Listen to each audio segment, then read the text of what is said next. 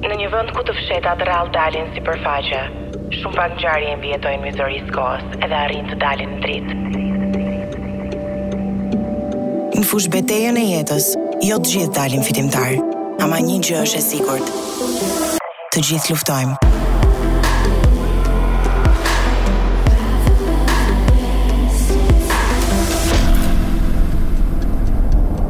Ky është një podcast i bazuar në histori të vërteta. Unë jam Edea Demaliaj. dhe ju po dëgjoni Orët. Dikur ne gjenim frymëzim tek personazhet e librave, revolucionarët e kohës, njerëz që na rrethonin ose edhe te familjarët tanë. Më vonë i hodhëm sytë nga yjet e filmave ose sportistët me famë botërore. Sot mjafton që dikush të ketë shumë ndjekës në Instagram edhe të postojë foto të bukura mjaftueshëm për t'u quajtur influencer dhe me këtë titull të influencojë masat. Celebrity culture ose kultura e VIP-ave është obsesioni me personazhet publike edhe me jetët e tyre personale në një nivel global.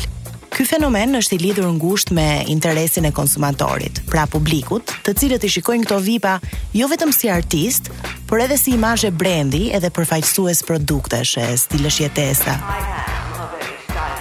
Celebrity culture është rezultati i dëshirës së publikut për të ditur çdo detaj mbi jetën e personazheve VIP. Ne duam të dimë çfarë ata kanë në garderobë, çfarë makinash ngasin, Si organizojnë ditëlindjet e fëmijëve të tyre, si i duken shpitë nga brenda, ku i kanë bërë operacionet plastike dhe deri te çfarë të brendshmesh veshin. Ky fiksim me personazhet publike deri diku përcakton preferencat edhe zgjedhjet tona. Nëse këngëtarja ime e preferuar hedh një post në Instagram ku shkruan se çdo atlete që ajo ka është Nike, Dëshira ime për t'u futur në faqen e Nike dhe për të zgjedhur një palë atlete të reja, mos të them pikërisht ato që ajo ka postuar, është thuajse e pamenaxhueshme.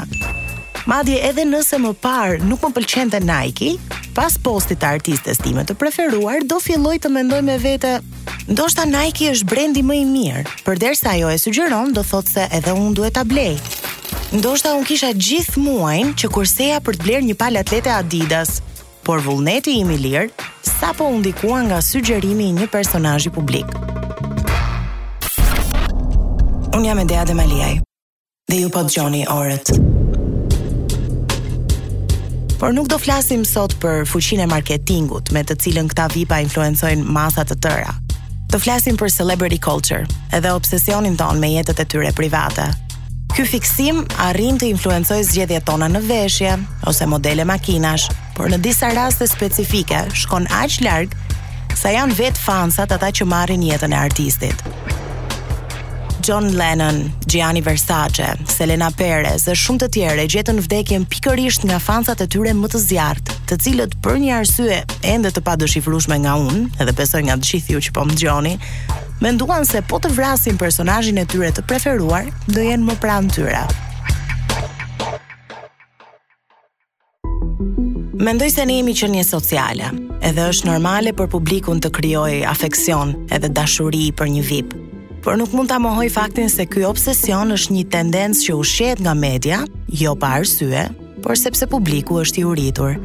Mos më keqkuptoni, mendoj se të ndjekësh modelin e një artisti, i cili ka punuar fort për të arritur aty ku është, ushqen ambicien edhe dëshirën tonë për të ecur përpara. Shumica e personazheve publike promovojnë ideale edhe vlera si edukimi, rëndësia e familjes, përulësia, pranimi i të tjerëve ashtu siç janë. Madje shumë VIP-a kanë marrë përsipër misione me rëndësi duke kontribuar në programe sociale ose problematika mjedisore, duke dhënë një mesazh për të gjithë fansat e tyre. Por në kohët në të cilat jetojmë, shpesh publiku e ka më të lehtë të influencohet nga antivlerat, edhe të bëjë një sy qorr kundrejt vlerave. Po të vinim në peshore të mirat e kulturës së VIP-ave, me efektet negative që ky obsesion sjell në shoqëri, fatkeqësisht, Peshorja do anonte nga ndikimi negativ.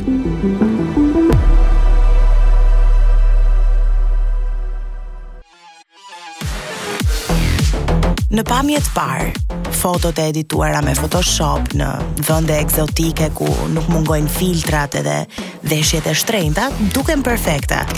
Do gënjeja, po t'ju thoja se nuk do doja ta jetoja atë jetë. Por realiteti edhe ajo çka shohim në media sociale janë dy koncepte që ekzistojnë larg njëra-tjetrës, ama reklamohen si e njëjta gjë.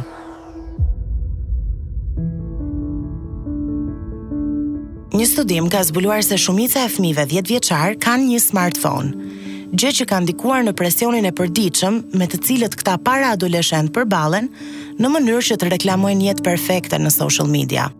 Një tjetër studim i YMCA zbuloi se 62% e adoleshentëve 15 vjeçar thonë se media sociale çdo ditë ndikon në pritshmëritë e tyre mbi pamjen fizike. Por zbulimi më shokues, do thoja, është ai i cili zbuloi se 58% e adoleshentëve nga mosha 11 deri në 16 vjeç ia atribuojnë këtë mospranim të trupave të tyre personazheve publike. Standardet moderne të bukurisë në shumicën e rasteve na bëjnë të ndihemi keq për trupat tanë ose tiparet, gjë që në aspektin afatgjatë na çon në mospranim të vetvetes edhe deri në urrejtje të asaj çka jemi. Sipas doktoreshë Bernadka Dubicka, e cila është e specializuar mbi shëndetin mendor të fëmijëve dhe adoleshentëve, vajzat e reja po përballen me një krizë problemesh mendore edhe depresioni, i cili është rezultat i medias sociale edhe imazheve surreale të cilat mbizotërojnë fidin e secilit prej nesh. Një prind i shqetësuar do thonte, "Dakord, Do ia marr telefonin adoleshentit tim edhe do i mbyll Instagramin ose Snapchatin. Por e vërteta qëndron se këta të rinj, edhe kot po them këta të rinj, të gjithë ne, kemi rënë pre e presionit edhe ndikimit të medias sociale, edhe atyre që na rrethojnë për për të qenë aktivë edhe për të postuar jetët tona. Në qoftë se prindi e shkëput fëmijën nga rrjetet sociale, nuk po e mbron nga të këqijat e botës online, por po e përjashton nga shoqëria, gjë që do ndikojë në marrëdhëniet sociale të adoleshentit.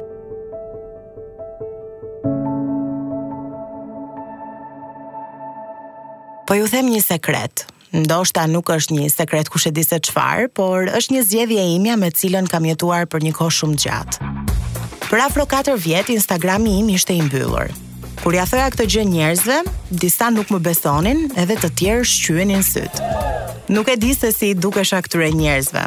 Ndoshta disa kanë menduar se jam një kriminele në arrati, e cila e ruan privatësinë me çdo kusht. Të tjerëve mund t'ju jem dukur si një njeri antisocial, i cili preferon të rrijë vetëm. E vërteta është se unë, si një akrep i vërtetë, e admiroj privatësinë mbi çdo gjë. Po të më jepej mundësia të jetoja jetën e ëndrrave, por të mos e postoja në Instagram, do e zgjidhja pa u menduar dy herë. Të them të drejtën, për 4 vjet as më ka munguar e as e kam menduar ndonjëherë të rihapja Instagramin. Më dukej, edhe ende më duket e lodhshme të editoj foto edhe të harxhoj kohë nga jeta ime, duke zgjedhur shprehje të bukura për të vendosur nën postet që hedh. Ata që më njohin më kanë dëgjuar shpesh të them se Instagrami është si eBay ose Amazon për njerëz. Ndoshta jam tërësisht gabim, por si të gjithë ju më lejohet të kem opinionin tim personal. Instagrami më duket si një faqe ku me anë të fotove dhe videove që dikush poston, i vënë një çmim vetes edhe jetës së tyre duke nënkuptuar. Kjo jam unë, Edhe po të shohësh fotot e mia, do e kuptosh që çmimi im varion nga kaq deri në kaq. Kam kuptuar se kjo ideologjia ime është deri diku fanatike. Edhe madje do thoja edhe mendjengushtë. Është diçka që po mundohem ta ndryshoj te vetja. Pasi kam kuptuar se jemi ne ata që vendosim se çfarë do postojmë, edhe çfarë mesazhi do mundohemi t'i japim njerëzve. Por në botën ku jetojmë, është esenciale të përdorësh median sociale.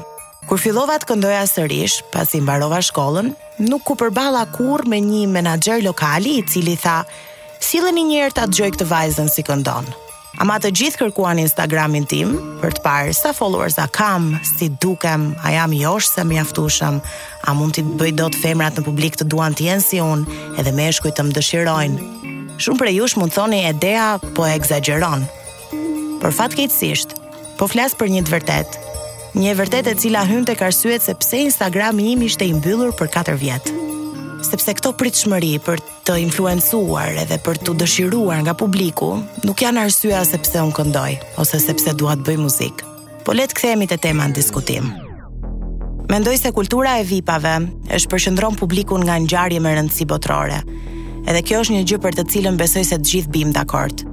Nuk dua të them se Amerika nuk përballet me problematika sociale dhe politike, por në krahasim me ne, le të themi se jetët e tyre janë disi më të thjeshta, përsa i përket të drejtave edhe sigurive që kanë.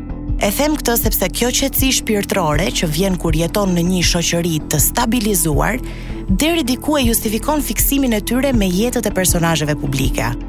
Por për një vend si Shqipëria, ku çdo ditë ndodh një ngjarje më shokuese se e djeshmja, obsesioni ynë me gjëra të parëndësishme po shndërrohet në një problem social.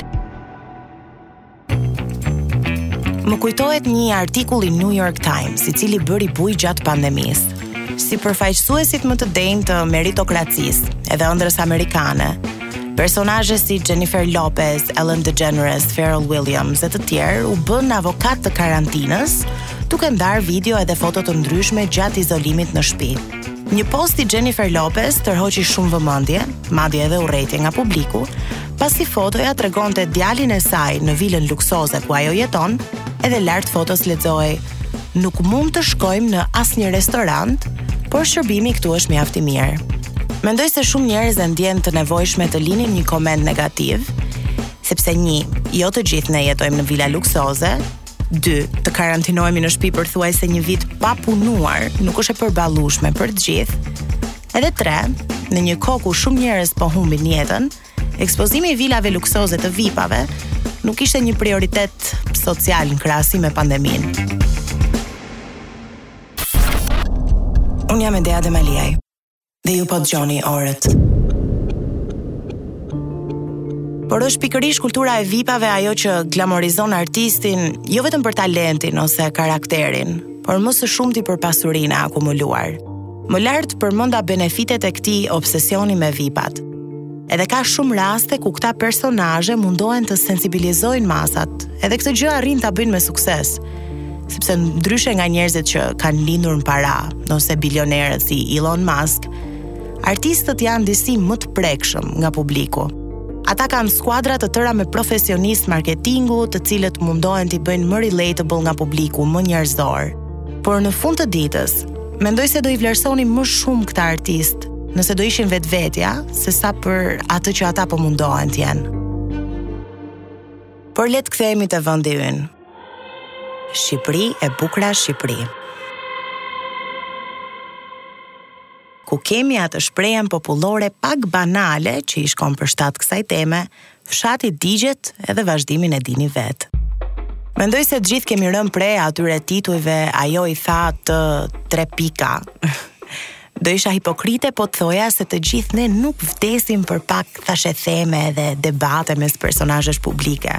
Këto tituj që në anglisht quhen clickbait, edhe në shqip do përktheheshin si karrem klikimi, na kanë bërë të gjithëve të harxhojmë një pjesë të madhe të ditës duke lexuar artikuj që në shumicën e rasteve hiperbolizojnë një ngjarje normale sa për të na bërë të shtypim lajmin. Edhe për një farë kohe, përpara se të studioja gazetari, ia vija fajin medias edhe portaleve të cilat reklamonin të tilla ngjarje më shumë se situata reale me rëndësi shoqërore. Ama media është produkt i shoqërisë. Është mediumi i cili lidh një popull të tërë. Edhe në fund të ditës, le të jemi realistë, është një biznes. Nëse njëri prej jush hap një dyqan këpucësh, edhe e sheh se çizmet janë produkti që shitet më shumë, Në furnizimin e radhës do porosiste lloje të ndryshme çizmesh. Jemi vetë ne, ata që e influencojmë median, më shumë se ç'na influencon ne media.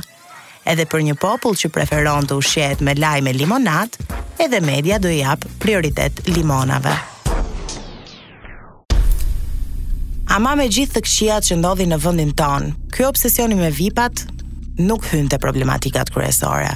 Në fund të ditës, një personazh publik shqiptar mund të dalë lirisht për të shëtitur në park ose për të shkuar në një festë, pa nevojën e bodyguardave ose makinave me xhama të zinj.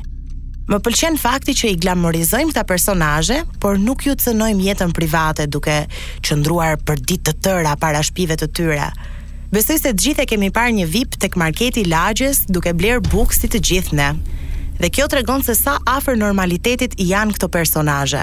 Por edhe pse nuk vrapojmë që t'i prekim ose përqafojmë kur i shohim në rrugë, kur futemi në shtëpi, ne shqiptarët hapim rrjetet sociale edhe lexojmë çdo gjë për jetët e tyre.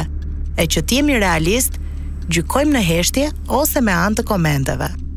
Sikur t'i kushtonim kaq vëmendje problemeve të shoqërisë tonë, ndoshta Shqipëria do ishte një vend më i mirë.